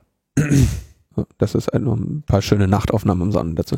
Das ist also jetzt die neue Quelle, die in jeden Feedreader gehört. So, jetzt müssen Ja, wir. die neue, die Meldung ist natürlich auch sehr interessant, nicht wahr? Also wenn ich es richtig mitbekommen habe, ich habe das heute Morgen so überflogen, mir war das jetzt noch gar nicht klar, dass das jetzt schon das neue Projekt ist. Also dieser Artikel, den hatte ich vor der Nase. Ähm, ja, das die Kernaussage ist, dass NSA halt auch eine Menge der Daten liefert, die letzten Endes zu den Drohneneinsätzen führen und dementsprechend auch dafür mitverantwortlich sind, dass selbige fehlschlagen. Weil eben diese ganze Metadatenanalyse auch jetzt nicht unbedingt so zuverlässig ist, wie man sich das vielleicht immer wünscht. Ähm, interessant ist dazu, also für mich ist da, ja, für, man muss da, das ist natürlich irgendwie ein Ding, was man den Leuten auch erstmal erklären muss. Ne? Also ich finde es ich find's irgendwie ziemlich offensichtlich, dass äh, diese Überwachungsdaten natürlich dann am Ende auch unmittelbar mit, mit den Drohnenangriffen in Verbindung stehen. Ähm, wer da mal eine Buchempfehlung haben möchte, können wir mal machen. Das Buch Kill Decision von äh, Daniel Suarez setzt sich äh, mit genau dieser Art auseinander, wie also äh, Drohnenangriffe funktionieren und Mhm. wie äh, da die Verbindung zwischen den Geheimdiensten und, den, und dem Militär eben an keiner Stelle so absolut fließend ist wie dort. Ne? Es geht allein schon damit los, dass die Drohnen eben zur letzten Ortung ihres Ziels äh, eingebaute IMSI-Catcher haben, ja, um äh, Das ist aber Fiction jetzt hier eigentlich. das ist ein absolutes ne? Fiction-Buch. Ja, Noch. noch Fiction. Ja, nein, aber aber das mir, das, äh, ich habe das vor äh, vor zwei Wochen irgendwie äh, mal ist mir das so durch durch Spaß aufgefallen, also nee oder vor einer Woche, als es mit diesem GCHQ äh, losging, Ja. als das rauskam, also GCHQ GCHQs Kampf gegen Anonymous. Da in dem Moment ist das Buch Little Brother von Cory Doctorow, nämlich vom Dystopie-Regal in das Retrofuturismus-Regal gewandert. Innerhalb von, weiß ich, das Buch ist vier Jahre alt oder so höchstens. Ne? Mhm. Und das, was, was Cory Doctorow da beschrieben hat, äh, mit Homeland Security kämpft gegen eine kleine Gruppe von Teenagern, die irgendwie verschlüsselt kommunizieren und, für, und als Terroristen gelten. Das ist ja jetzt inzwischen überholt. Ja. Also da hat das gesamte Buch, in dem gesamten Buch kommt nichts drin vor, was die Realität jetzt nicht schon eingeholt hatte. Und das hat er in welchem Jahr geschrieben? Du machst den Link gerade auf. Wann hat Cory Doctor, ich würde jetzt so vier Jahre schä- schätzen, ja, drei Jahre. Erscheinungstermin erster, oder ist das jetzt die, doch, 1. November 2011 veröffentlicht. So. Na, zumindest jetzt diese konkrete Ausgabe hier gerade. Ich weiß jetzt Okay, nicht, ob kann das auch jetzt dieses sein, Buch ne? ist. Äh, wir können das auch mal anders professioneller nachschlagen. Aber Little Brother Ja. Roman. 2008. 2008, also sechs Jahre her. Oder fünfeinhalb. So, das Ding wurde irgendwie formuliert. So, fünfeinhalb Jahre später ist diese, diese, dieses dystopische Buch komplett eingeholt. Wobei der jetzt nicht besonders, äh, also das spielte schon auch in der Jetztzeit Ja, und, äh, ihm oder zehn Jahre, äh, zehn Jahre später oder sowas. Ne? Das war jetzt nicht so in der absoluten Zukunft. die Science Fiction hat es nicht einfach in Der, diesen der, Zeiten. der ja. ist nicht einfach. ja. also da muss man jetzt auch ein bisschen schneller sein. Und da wird eben der, der Abbau des äh, Rechtsstaates durch äh, das Department of Homeland Security beschrieben. So, und dieses Buch, wie gesagt, absolut, so, da kommt nichts mehr, oder ich kann mich an keine Stelle in diesem Buch erinnern, ist länger her, dass ich es gelesen habe, die jetzt nicht schon von der Realität eingeholt worden wäre. Und bei Kill Decision von Daniel Suarez, ähm, da ist, es, ist man jetzt auch nicht mehr so weit davon entfernt, leider. Gibt es da nur ein Buch von oder es gibt's hier, weil hier steht nochmal Homeland dazu? Gibt es da noch einen zweiten Homeland Teil ist wahrscheinlich die deutsche Über Übersetzung, oder? Würde ich jetzt vermuten. Weiß jetzt nicht ganz genau. Das Wir werden das Ja. nachliefern, die Links auf die Bücher in den Shownotes. Genau. Beide, äh, beide sehr zu empfehlen und äh, äh, Little Brother müsste eigentlich irgendwie unter einer Creative Commons Lizenz stehen und frei herunterladbar irgendwo zu finden sein. Und da gibt's auch ein Hörbuch, was mal jemand eingesprochen hat. Das war auch unter äh, CC-Lizenz. Okay. Kill Decision nicht. Gucken wir vielleicht nochmal auch noch den Link raus. Gut. Ähm, So, wir verplappern uns hier schon wieder. ja, damit haben wir dann, glaube ich, äh, die Snowden-Woche auch erstmal abgearbeitet. Ja, ich auch. Also zu dem Drohnenkomplex wollen wir jetzt, glaube ich, nicht weiter. Nee, da müssen wir uns äh, irgendwann mit. Da laden wir uns mal den Norbert Schepers irgendwann ein hier. Machen wir. Ja, Fuck the EU. fuck it. Fuck it. Fuck it. Victoria Newland gilt als wichtigste Europaberaterin von Obama. Und äh, es fand Victoria Neuland. sich, der Name ist, Programm. der Name ist Programm. Hat jetzt auch mit, Neu- ist jetzt mit dem Neuland in Kontakt geraten? Nee, die hatte eine, Ja, eher mit dem alten Land, würde ich genau, sagen. mit dem alten Land. Sie hatte eine private Unterhaltung mit Jeffrey Pyatt, wahrscheinlich. Also was heißt privat? Also sie hatte eine nicht öffentliche äh, Unterhaltung, die aber sicherlich beruflicher Natur war, sagen wir es mal so. Ja, es war jetzt nicht, ja, es war jetzt nicht privates Gesäuse. Also eine, Muss man eine, schon unterscheiden, eine, ich. eine nicht öffentliche Unterhaltung, ein Telefonat mit dem US-Botschafter in der Ukraine. Und ähm, in diesem äh, Telefonat ging es um die politischen Ziele äh, der EU, was den Konflikt in der Ukraine gerade angeht und die politischen Ziele der USA, was diesen Konflikt angeht. Und da gibt es offensichtlich bestimmte unterschiedliche Auffassungen, wie denn da jetzt gerade zu verfahren wäre. Und dann sagte sie, äh, an einer Stelle in diesem mehrminütigen Mitschnitt, der da veröffentlicht wurde, you know what, fuck the EU. Was, wenn man sich das anhört, naja, es ist halt so, wie, wie man das halt so sagt, im Sinne von, ja, hier scheiß, scheiß auf die EU, ist uns doch egal, was die jetzt da wollen, äh, das ist unsere Agenda, wir gehen jetzt hier in diese Richtung und unterstützen diese Person oder diese nicht, also irgendwie Klitschko kam da nicht so gut weg, äh, der wird wohl generell noch nicht so unbedingt für voll genommen, also Schwergewichts Box-Weltmeisterschaften alleine zählen jetzt in der Politik äh, da äh, noch nicht so viel offensichtlich nachvollziehbar. Und äh, ja, offensichtlich ist halt dieses Telefonat abgehört worden von den Russen, was jetzt auch nicht Nö, sonderlich. das kann man nicht offensichtlich sagen, das muss man offenbar sagen. Also es, ist, es gibt keinen Beleg, wer es abgehört hat.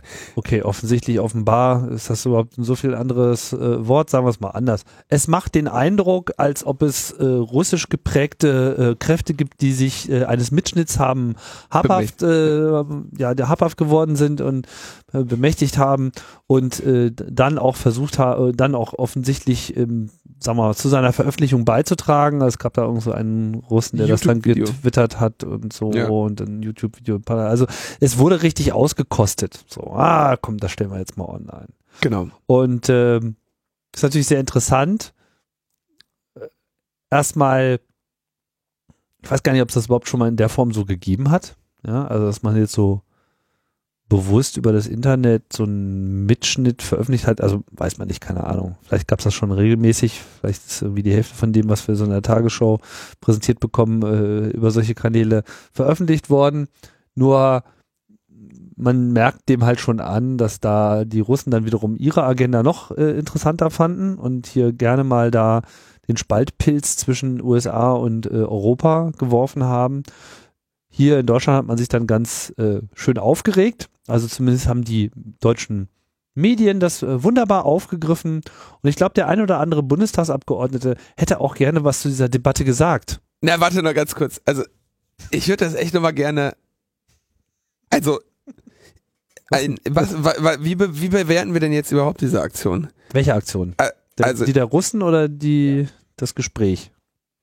also genau, erstmal das Gespräch. Also das Gespräch selber, muss ich sagen, finde ich. Ist halt ein normales, ist ja, ist ein normales Hintergrundgespräch. So reden die halt und aus diesem Fakt, ich meine, wenn sie sich jetzt vor ein Mikrofon gestellt hätte, ja, in einer öffentlichen Ansprache gesagt hätte, äh, fuck the EU, ja, dann würde ich sagen, entlassen, tschüss, setzen sechs. Aber in einem privaten Gespräch, äh, in einem nicht öffentlichen, in einer nicht öffentlichen Unterredung, ist das vollkommen normale amerikanische okay. Sprache. Ja. Ich meine, die machen da zwar öffentlich immer ein Klimbim drumrum und ein Sternchen durchs Ohr, aber äh, so redet okay. halt der Amerikaner. Genau.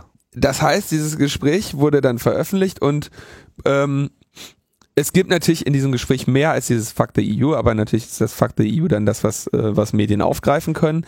Wie du gerade schon sagtest, ihre Gesamteinschätzung der Situation und ihre Wünsche, was da passieren soll, sind sicherlich für einige ähm, Gruppen und Menschen noch sehr, sehr viel interessanter im Moment. Ja, aber da müsste man sich ja dann mit den Inhalten auseinandersetzen. Das ist ja jetzt auch nicht unbedingt immer so gewünscht. Genau. So, aber jetzt gibt's diesen, äh, jetzt gibt's diese Situation und vermutlich ähm, russische Kräfte äh, schaffen es irgendwie, dieses Gespräch aufzuzeichnen und online zu schalten. Mit welchem, also weshalb machen sie das? Um Zwietracht, weitere Zwietracht zu sehen zwischen den USA und Deutschland? Oder machen sie es, um ähm, die, deren Ver beider oder insbesondere die Verhandlungspositionen der USA äh, zu schwächen, indem sie ihre Interessen offenlegen? Oder machen sie es, um zu zeigen, ey, übrigens können wir auch. Oder Weil das ist ja immer, das ist ja immer das Ding, so bei einem kalten Krieg. Ja, oder all of the above. Also, das ist sicherlich so eine, keine Ahnung. Macht so den Eindruck, als könnte alles irgendwie so ein bisschen passen. Hat ihn halt einfach gerade gut in Kram gepasst. Auch um vielleicht so in der Ukraine so ein bisschen dieses Bild zu liefern. Ja, hier die anderen, die sind auch nur am Pfeil schon über euch. Ja, also schwer, schwer zu sagen. Ist auch schwer zu sagen, ob das jetzt so als Scoop letztlich äh, intern so gefeiert wird oder ob man sich nicht damit mittelfristig auch ein Eigentor geschossen hat. Schwer zu sagen. Das ist nämlich die Frage, ja. Auf jeden Fall, es gab dann, also Newlands Sprecherin fand sofort die richtigen Worte für diese Aktion und bezeichnete sie als einen neuen Tiefstand der russischen Spionagetaktik. Ja, also das ist auch echt krass, wie wir hier Tiefstand. die ganze Zeit mit neuen Tiefständen der russischen Spionagetaktik konfrontiert werden. Ne? Ich bin auch echt völlig außer mir. Der, ein Tiefstand nach dem anderen. Man würde sich wundern, ne, dass Russen. sie noch nicht mal einen Fuck biepen in der Aufzeichnung, ja. Das ist echt Tiefstand.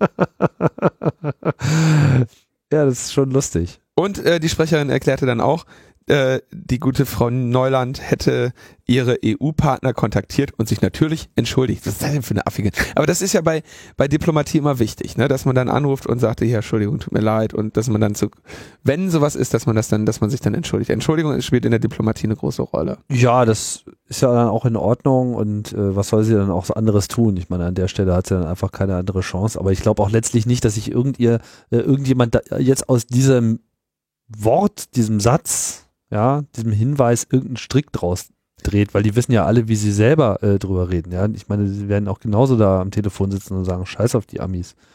Absolut richtig. Deswegen, ich glaube, deswegen hat sich auch für die, ähm, als als die Cables irgendwie rauskamen, hat sich ja keiner für entschuldigt, äh, zu sagen, wie was sie von den Deutschen hielten. Das ist ja schon längst wieder ja. Vergessen. Ja, wie gesagt, also auch der Bundestag hätte halt auch gerne äh, da auch eine Meinung zu, nur das ging halt gerade nicht so gut, weil sie saßen da so in ihren Büros und versuchten halt jetzt diese Artikel zu klicken, aber die wurden dann leider vom äh, internen Pornfilter äh, aufgesogen. So wurde es zumindest berichtet. Ich halte das für halbwegs glaubhaft, zumindest möchte ich das gerne glauben. Ich weiß nicht, wie siehst du das?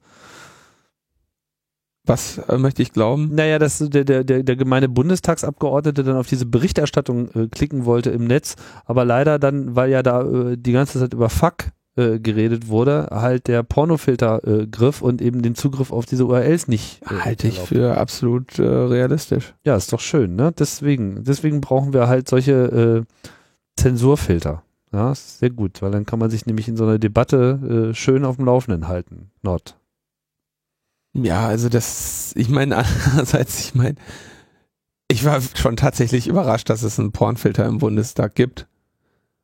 Also, ich hätte jetzt so nicht den Eindruck, dass die, die machen jetzt nicht den Eindruck einer Institution, wo es einen Pornfilter gibt. Nee. So, von der allgemeinen Produktivität und so.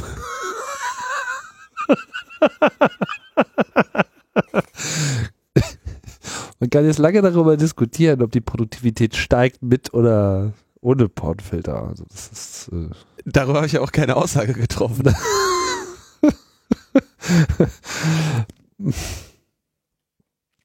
naja. War auf jeden Fall ganz lustig. Haben ja. wir unseren Spaß mit solchen Meldungen. Aber das halt einfach, dieses äh, Filtern hat einfach am Ende zu stattzufinden und nicht irgendwo mittendrin. So. Kommen wir zu weiteren äh, unbestätigten Gerüchten? Über, über Filtern, über mittendrin Filtern. Das war ein, ein ähm, kleiner Aufreger. Kleiner Aufreger. Äh, Netflix ist ein Anbieter in den USA für äh, Streaming-Video. Da kann man auf, also ich, ich habe größte. Netflix selber nicht, ist der größte, ja. Äh, ich habe das selber nicht, aber ähm, ein Kumpel von mir hat das, da kann man irgendwie Fernsehen gucken. Kannst du, glaube ich, irgendwie alle Filme schauen. Genau. Hat ja auch letztes Mal schon, als wir hier über diese DRM-Geschichte äh, gesprochen ja. haben, also sie sind halt mit diesem DVD-Verleih groß geworden ja. und äh, gehen jetzt zunehmendem Maße ins Netz. Und, und das ist eigentlich eine legale Video-Flatrate, oder? Also genau. man zahlt irgendwie so irgendwas. Netflix hat halt geschafft, irgendwie Deals mit äh, Hollywood und ähm, weiß nicht, Spotify für Filme ja, kann man auch sagen. Also Netflix hat ja einfach schon, also in den USA ist das einfach mittlerweile ein, ein, ein well-known Brand. Ja, es gibt hier mit Watch Ever ähnliche Bestrebungen. Äh, Im Prinzip ist das quasi so der Videoverleih über Internet. Genau. Und das heißt, am Ende äh, übertragen die sehr viel, sehr viel Daten und, so sagt man, zu Spitzenzeiten bis zu 30 Prozent des US-Traffics. Also Spitzenzeit heißt dann, dass, eine, dass es eine Uhrzeit gibt, wo die Nutzer sehr viel Netflix nutzen und das, was dann an Bandbreite ist, davon sind es 30 Prozent. Ja? Nicht, dass sie insgesamt 30 Prozent des Internet-Traffics hätten. Ähm, und jetzt ist natürlich der, haben wir wieder das, das klassische Beispiel, das klassische Netzneutralitätsbeispiel. Es gibt auf einmal einen, einen Anbieter, der für eine ganze Menge Traffic äh, verantwortlich ist. Es hat so auch schon den iPlayer von BBC in den, im, im Königreich getroffen. Es hat, äh, gibt solche Debatten immer wieder mit äh, YouTube. Es gibt mit Google, ja. Äh, äh mhm. Mit Google zwischen, also genau die gleiche Debatte gibt's zwischen Google für YouTube und den äh, und, und den, den, den großen magentafarbenen T. Und jetzt äh, zeigte sich irgendwie oder mehrten sich die Hinweise, die dann ein, ein Blogger dokumentierte, dass sein Anbieter Verizon die Verbindungen auf 40 Kilobyte pro Sekunde bremst. Was sehr langsam ist. Ja, zumindest hat er das so messen können. Und jetzt ist natürlich die Frage, Netflix betreibt aber gar kein eigenes riesiges Datenzentrum oder zumindest keins, wo diese 30 Prozent des gesamten US-Internet-Traffics zur gegebenen Zeit an Video rauskommen, sondern sie nutzen AWS, Amazon, Amazon Web Services. Hm. Wie Und fast alle. Wie fast alle. Mhm. Und wenn ich dann sage, ich möchte die Netflix-Videos bremsen, dann muss ich eben einfach mal die gesamte Amazon-Cloud bremsen. Und das ist auch der Grund, warum es dem äh, Blogger dann da aufgefallen ist, weil er selber irgendwie auch was in der Amazon Cloud da hatte und äh, sagte ja, von zu Hause kriegt er das irgendwie nur ganz langsam und von, äh, von seiner Arbeitsstelle kriegt er es ähm, problemlos. Und der Unterschied äh, ist, oder das sogar bei gleichem Routing, also Traceroute wäre ungefähr gleich. Bis auf den Unterschied natürlich, dass es am Ende durch Verizon kommt bei seiner Arbeitsstätte, wo er kein Verizon hat, durch einen anderen Provider. Und dann, das hat ihn dann ähm, zu der Vermutung verleitet, aha, erst vor wenigen Wochen hat ja dieser schön, dieses schöne Gericht die Regulation des, des FCC als illegal oder als nicht rechtmäßig abgeurteilt und damit die gesetzmäßig, gesetzlich verbriefte Netzneutralität in den USA wieder abgeschafft und benannte das dann eben als die offenbar erste Folge, die erste Folge dieser Entscheidung, nämlich, dass jetzt die Kämpfe zwischen zwei großen Teilmonopolisten, Monopolisten, fast Monopolisten, Marktmächten, einer der Inhalte anbietet und anderer, der sein Geld momentan noch damit verdient, Nutzern den Zugang zu diesen Inhalten zu ermöglichen. Und eben die Folge, dass jetzt also derjenige, der dessen Geschäft bis jetzt darin lag, Nutzern den Zugang zu den Inhalten zu ermöglichen, jetzt auch das Geschäftsmodell eröffnen möchte, Inhalteanbietern den Zugang zu seinen Nutzern zu ermöglichen. Jetzt muss man dazu sagen, dass das Ganze irgendwie immer noch so ein bisschen im spekulativen Bereich ist, weil Verizon hat äh, mittlerweile gesagt, dass sie das nicht tun. Ja, also dass dieser Vorfall, ja, keine Ahnung, was auch immer da war. Also es, es bekam ja Brisanz. Dieser Blogpost äh, von diesem Menschen, wie hieß er noch gleich, weiß ich jetzt gerade nicht, der hat ja äh, gesagt, er wäre ja danach in, in, den, in den Chat gegangen und hätte sich eben mit so einem Verizon-Support-Menschen da unterhalten. Und der hat es bestätigt. Und er habe bestätigt, ja, also das gibt da Screenshots und so weiter, wo er eben meint, so ja, das, diese Drosselung sei halt von Verizon aus so der Fall. Nur, dass halt Verizon jetzt äh, der Meinung ist, dem sei halt nicht so. Es gibt halt zwei Möglichkeiten. Entweder äh, der Typ lag falsch oder äh, Verizon erzählt äh, die Unwahrheit. Das Ergebnis kennen wir nicht. Es ist nur so, dass jetzt, soweit ich das bisher wahrgenommen habe, es auch niemand anderen gab, der jetzt diese selbe Drosselung beobachtet hat. So, in Anbetracht der Tatsache, dass es da nicht wenig Verizon-Kunden geben dürfte, die auf Netflix zugreifen, ja, meine 40 Kilobyte pro Sekunde, das ist ja auch, sagen wir mal, für Videostreaming einfach jenseits von Gut und Böse. Das ist halt einfach, geht nicht. So. Und wenn jetzt irgendwie Netflix bei allen Verizon-Kunden auf einmal nicht ginge, dann wäre das, glaube ich, sehr schnell größere äh, News als nur ein Blogpost von irgendjemand. Keine Ahnung. Also letztlich, es droht äh, nach wie vor. Äh, sehr interessant finde ich, dass äh, hier dann auch ähm, auf so, ähm, wie hieß noch gleich dieser Net Neutrality Speed Test äh, verwiesen wurde, also mhm. Webseiten, wo man dann eben selber äh, testen kann, ob über die eigene Leitung bestimmte Dienste eben schneller oder langsamer sind und wo dann eben auch zentral äh, Informationen darüber ähm, gesammelt werden. Ich denke, mit solchen Systemen sollte es künftig auch schnell möglich sein, wenn irgendwo der Verdacht entsteht, eben auch wirklich äh, konkret zu belegen, wie denn die Situation da ist. Und wenn solche belastbaren Zahlen vorliegen, dann wird es nochmal interessant sein zu sehen, wie die politische Bewertung davon ist. Aber so oder so, wir leben jetzt äh, in so Zeiten, wo es droht, nicht nur in den USA, auch in Europa, auch in Deutschland, ähm, dass wir eben diese Beschränkung von Anbietern bekommen werden. Und ja, das ist natürlich gerade für so unabhängige Sender wie auch die Metaebene unter Umständen bald ein Problem. Ne? Ich meine, ich bin jetzt nicht unbedingt von so. Ich finde, es, ich finde es nicht nur ein Problem für den unabhängigen Sender, es ist ein gesamtgesellschaftliches Problem und auch ein Problem für das gesamte Internet, wie wir es kennen. Also nichts ist so wichtig für das Internet wie Netzneutralität. Also selbst mit einer Vorratsdatenspeicherung bleiben uns unter Umständen technische Mittel, um die Freiheit aufrecht zu erhalten. Ja? Ähm, mit Überwachung, ähm, mit noch größerer Überwachung ebenso. Da können wir uns immer gegen wehren. Zumindest theoretisch. Aber wenn die Verletzungen der Netzneutralität erstmal sich etabliert haben und wir uns daran gewöhnt haben, irgendwie fünf Euro extra zu bezahlen, um auch Soundcloud zu haben. Ja, das äh, dann, also dann ist es wirklich vorbei. Ja, genau. Das ist wirklich, also HTML5 im Browser, Vorratsdatenspeicherung und so weiter, das ist alles nicht so wichtig für die für den Kern des Internets wie die Netzneutralität selber. Es gibt nichts Wichtigeres. Ich habe das jetzt aber bewusst auch nochmal so formuliert, dass ich sage, es ist für mich als kleines Unternehmen, also ja. bei mir jetzt von einem Unternehmen zu sprechen, halte ich schon in gewisser Hinsicht vermessen, ja, aber äh, sagen wir mal, Konzern. ich, ich spreche genau ich als, als Privatkonzern. Ich als klein, ähm, kleiner mittelständischer Konzern. Naja, wie heißt das so schön? Äh, kleine und mittelständische Unternehmen, KMU, ja. ja.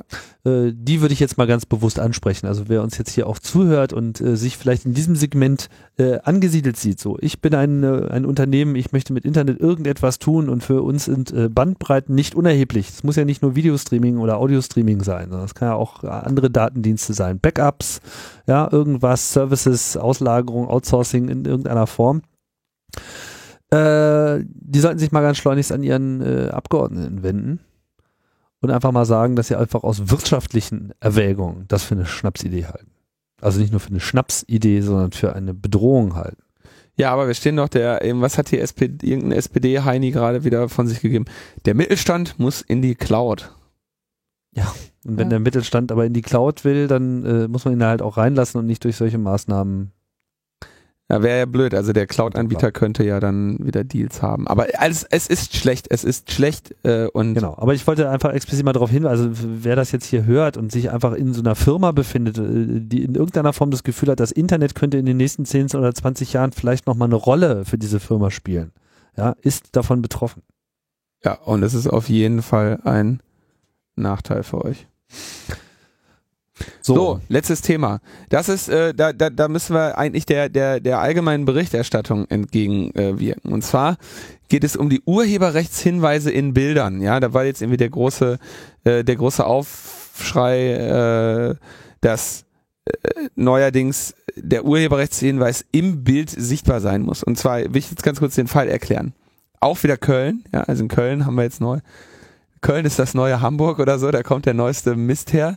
Ähm, also, Pixelio ist eine, An ein, eine, äh, eine äh, Plattform im Internet, wo man sich anmelden kann, seine Bilder hochlädt und diese Bilder dann quasi zum Lizenzerwerb zur Verfügung stellen kann. Und dann können andere Nutzer hingehen, das Bild dort kaufen und die, die Nutz- oder die, die Nutzungslizenz für dieses Bild dort erwerben Pixelio streicht eine Provision ein und man selber kriegt irgendwie äh, dann einen Teil dieses Betrages. Ja, also so eine Art App Store für Fotos. Kann man als Hobbyfotograf einfach mal seine Sachen reinwerfen, ordentlich taggen. Unter Umständen verdient man halt ein paar Mark damit. Ja, jetzt hatte eine ähm, Firma dort ein Bild zur Illustration eines Artikels erworben und verwendet. Und gemäß den Lizenzbedingungen von Pixelio dort auch den Urheber und die Quelle vermerkt. Das heißt, da muss man dann irgendwie schreiben, bettet man das Bild ein und unten drunter steht dann Foto Hans Wurst. Mhm. Ja? Und jetzt hatte der Hans Wurst, der betroffene Hans Wurst, hat dann eine Abmahnung geschickt, weil es auf einer Übersichtsseite keinen Quellenhinweis gab. Ähm, das verstehe ich so, dass sie quasi das Bild irgendwie im Artikel selber stand dann drunter Bild Hans Wurst, aber auf der Startseite vielleicht nicht, weil es Artikelbild war oder so. So habe ich das hier an der Stelle verstanden. Und dann haben die, hat die äh, betroffene, die beklagte Firma dann diese Abmahnung äh, zurückgewiesen. Und dann haben sie eine Klage bekommen von dem Hans Wurst. Der nämlich dann sagte, Naja, ihr habt einen Direktlink auf die Bilddatei. Das heißt, es gibt einen Link, den man klicken kann und dann kommt nur das Bild.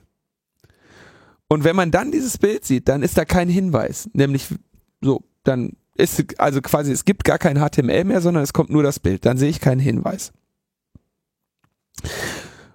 Und dann sagt selbst Pixelio, dieser Anbieter, das ist auch nicht notwendig. Ja, also Pixelio war da auf Seiten des äh, der der Firma, die dieses Bild, die die Nutzungsrechte an diesem Bild erworben hat und sagte, laut unseren AGB, ähm, da wird eine Kennzeichnung bei Einzelansicht empfohlen, aber das betrifft ja dann sowas wie eine Einzelseite, wo dann trotzdem nochmal HTML drumherum ist. Das heißt, selbst Pixelio hat gesagt, ähm, dass, dass die Firma hier im Recht war dass, und das Bild ordnungsgemäß gekennzeichnet hat und sagen weiter, die Bildverwender sind für die Browser-Funktionalität eine Bilddatei separat anzuzeigen, nicht verantwortlich zu machen. Also die Möglichkeit, rechte Maustaste, Bild einzeln anzeigen. So, dieser gute Hobbyfotograf hat aber dann vom Gericht Recht bekommen. Denn die AGB von Pixelio empfehlen ja die Kennzeichnung bei Einzelansicht und deswegen hat der Nutzer, äh, hat die Firma gegen die AGB verstoßen, selbst wenn Pixelio der Ansicht ist, dass es nicht so ist. Und das Gericht betont auch weiterhin, es ist eine Einzelfallentscheidung, die sich auf die AGB von Pixelio bezieht. Bist du dir eigentlich sicher, dass jetzt in diesem äh, durchgeklagten Fall tatsächlich explizit nochmal ein Link im HTML auf das Bild als solche existierte? Dessen bin ich mir nicht hundertprozentig sicher. Ich will nur ganz kurz die Konsequenzen, ähm, ja. die Konsequenzen äh, benennen. Nämlich die Konsequenz ist, wenn also laut diesem Gerichtsurteil muss man, wenn man bei Pixelio ein Bild kauft, beziehungsweise die Lizenzrechte zur Nutzung dieses Bildes ersteht, in das Bild selber noch einmal reinschreiben, wer es gemacht hat. Und das hat sogar das, dieses äh, Landgericht Köln selber gemacht auf ihrer Startseite. Da war nämlich irgendwie, da haben sie auch ein Bild, wo dann irgendwie nach Verkündung dieses Urteils auf einmal plötzlich unten links ganz klein drin stand, Foto äh, Otto sonst wem. Also sie haben es quasi selber nochmal gemacht, weil mhm. sie, ja. Ähm, und das Interessante ist, dass die AGBs von solchen Verwertungs, äh, Fotoverwertungsanbietern äh, Anbietern genau das eigentlich häufig verbieten, dass man an dem Bild noch einmal Veränderungen vornimmt. Also völlig, ein völlig hanebüchenes Urteil von den äh, Kölner Richtern. Und äh, Thorsten Klein schreibt dann sogar, also Fotolia hat andere AGBs und ist deshalb nicht betroffen. Also so ein völlig beknacktes Urteil. Man fragt sich wirklich, wie blöd dieser Fotograf ist und wie viel Zeit der hat, um so einen Scheiß herbeizuführen. Ja, und jetzt müssen die natürlich in Berufung gehen und dieses, dieses, dieses, äh, dieses Urteil irgendwie da aus der Welt schaffen, damit das nicht rechtskräftig wird. Ja. Also völlig beknackt. Und die entsprechende, ähm, die, der entsprechende kurze, äh, ja, jetzt sag ich schon wieder, äh, die entsprechende kurze Panik, die dann eben durch die Medien ging, war so, was müssen wir jetzt im Web irgendwie in jedes Bild den, den, den, den, den Urheber reinschreiben, was natürlich auch dann nochmal äh, besonders äh, Spott auf, auf die äh, Urheberrechtsumstände äh, der Bundesrepublik Deutschland äh, ziehen würde. Also ich stimme natürlich zu, dass das mal wieder so ein bisschen weltfremd äh, ist. Ne? Es äh, ruft aber ein paar interessante äh, Fragen auf. Also, was man vielleicht noch nachliefern sollte, es gibt natürlich ein Statement von äh, Pixelio, die haben sich äh, einen Tag Zeit gelassen. Mittlerweile ist deren Statement auch äh, veröffentlicht, wo sie erstens ihr vollkommenes Unverständnis äh, über dieses Urteil zum Ausdruck geben. Zweitens auch darauf hinweisen, dass sie selbstverständlich mit allen Fotografen, die auf diese Art und Weise gegen ihre Kunden vorgehen, äh, die Geschäftsbeziehung unmittelbar beenden werden. Selbstverständlich äh, dann auch nochmal erklären, warum das eben, wie du das eben auch gerade so schön gemacht hast, im HTML-Welten einfach äh, sehr schwierig ist, diesen Zugriff als solchen zu unterbinden. Ja? Äh, äh wie gesagt, es wäre jetzt nochmal interessant, ob eben auf dieser Webseite ein Link auf das Bild selber drin war oder nicht. Das mag äh, noch einen Unterschied machen, ja, weil du ja dann sozusagen Kraft deiner eigenen Webseite eben auf diesen Link hingeführt hast. Äh, alternativ müsste man sich halt diesen Link äh, selber aus dem HTML herauspopeln, was zwar äh, einem halbwegs technisch mit dem Web äh, vertrauten Menschen ohne Probleme äh, möglich ist. Ich meine, da muss man nur so die Bugfenster aufmachen im Browser, dann kriegt man das frei Haus geliefert. Da muss man noch nicht mal groß mit äh, besonderen Tools arbeiten. Was ich mich bloß gefragt habe, ist, inwiefern äh, hier vielleicht auch neue Zwänge entstehen könnten, diese Copyright-Lizenzvereinbarung äh, in die Bilder selber mit aufzunehmen. Ja, also in die EXIF-Daten ja, oder? in die Metadaten. So ist ja nicht so, dass das nicht möglich wäre, äh, sowas da reinzunehmen. Ich habe gerade nicht so richtig die, die Peilung, wie weit das da äh, standardisiert ist, aber es würde ja mit dem Teufel zugehen, wenn es nicht in, mindestens irgendeinen so Copyright-String äh, gäbe, den man da reinwerfen kann. Also das kann ich mir nicht vorstellen, dass es nicht möglich wäre, beziehungsweise ob man nicht vielleicht auch grundsätzlich darüber nachdenken sollte, dass eben solche Dienste oder auch Fotografen, generell jeder, der äh, quasi ein, ein, ein, ein, ein, ein Copyright wahrnehmen möchte oder ein Urheberrecht in dem Fall wahrnehmen möchte, äh, dazu verpflichtet wird, eben das auch entsprechend korrekt darzustellen oder in dem Fall, wo halt so ein Dienstleister ähm, in Anspruch genommen wird, dass diese Bilder eben auch mit dieser korrekten Meta-Information im Bild selber auch ausgeliefert werden. Was ja kein Problem wäre. Ich weiß jetzt nicht, ob das da der Fall ist, ja. Äh, ich habe nur gesehen, dass da so drüber keiner redet, weil in dem Moment könnte man ja auch sagen, äh, egal wie da drauf gelingt wird, ja, das Bild selber äh, enthält diese Information, dann kann man natürlich dann wiederum fragen, naja, welche, welche Software zeigt denn das an? Welcher Browser schlägt denn da Alarm? Welches Content-Management-System äh, reagiert auf solche Sachen? Vermutlich keiner. ja, oder wenn überhaupt, dann nur sehr wenige. Äh, klar, aber ähm, wäre ja durchaus auch mal ganz interessant, Urheber an der Stelle in die Pflicht zu nehmen, zumindest äh, korrekte maschinenlesbare Informationen zu liefern, um eben auch in einer automatisierten Verarbeitung da entsprechende äh, Erkennungsmaßnahmen möglich zu machen. Ja, sagen wir mal so, da kommt jetzt ein Bild in die Webseite, in diesen Workflow, in dieses Content-Management-System rein, wo nicht geklärt ist, also wo es keine Whitelist gibt mit, ja, das darf hier auch explizit verwendet werden, ja, dieses Bild mit Kennung sowieso, Copyright vermerkt, tralala, ähm, dass eben dann einfach auch eine Publikation gar nicht möglich wird. Naja, ich will jetzt nicht so sehr hier in diese ganze Debatte mit reingehen. Es wird auf jeden Fall sehr interessant äh, sein zu sehen, wie das, was ist das Landgericht Köln, da im Falle einer Revision, die wohl stattfinden wird, äh, weiter verfahren wird. Ja. So, Gäbe sicherlich noch ein paar kleinere Themen, auf die man noch eingehen könnte, aber wir müssen an der Stelle jetzt mal Schluss machen. Ähm, und vielleicht nächste Woche weiteres äh, nachliefern. Ist ja noch das eine oder andere äh, passiert, was vielleicht äh, der Erwähnung wert gewesen wäre. Aber ist alles so Kleinkram. Genau. Und deshalb beenden wir das jetzt hier. Genau. Wir sagen Tschüss und bis bald. Ciao, ciao.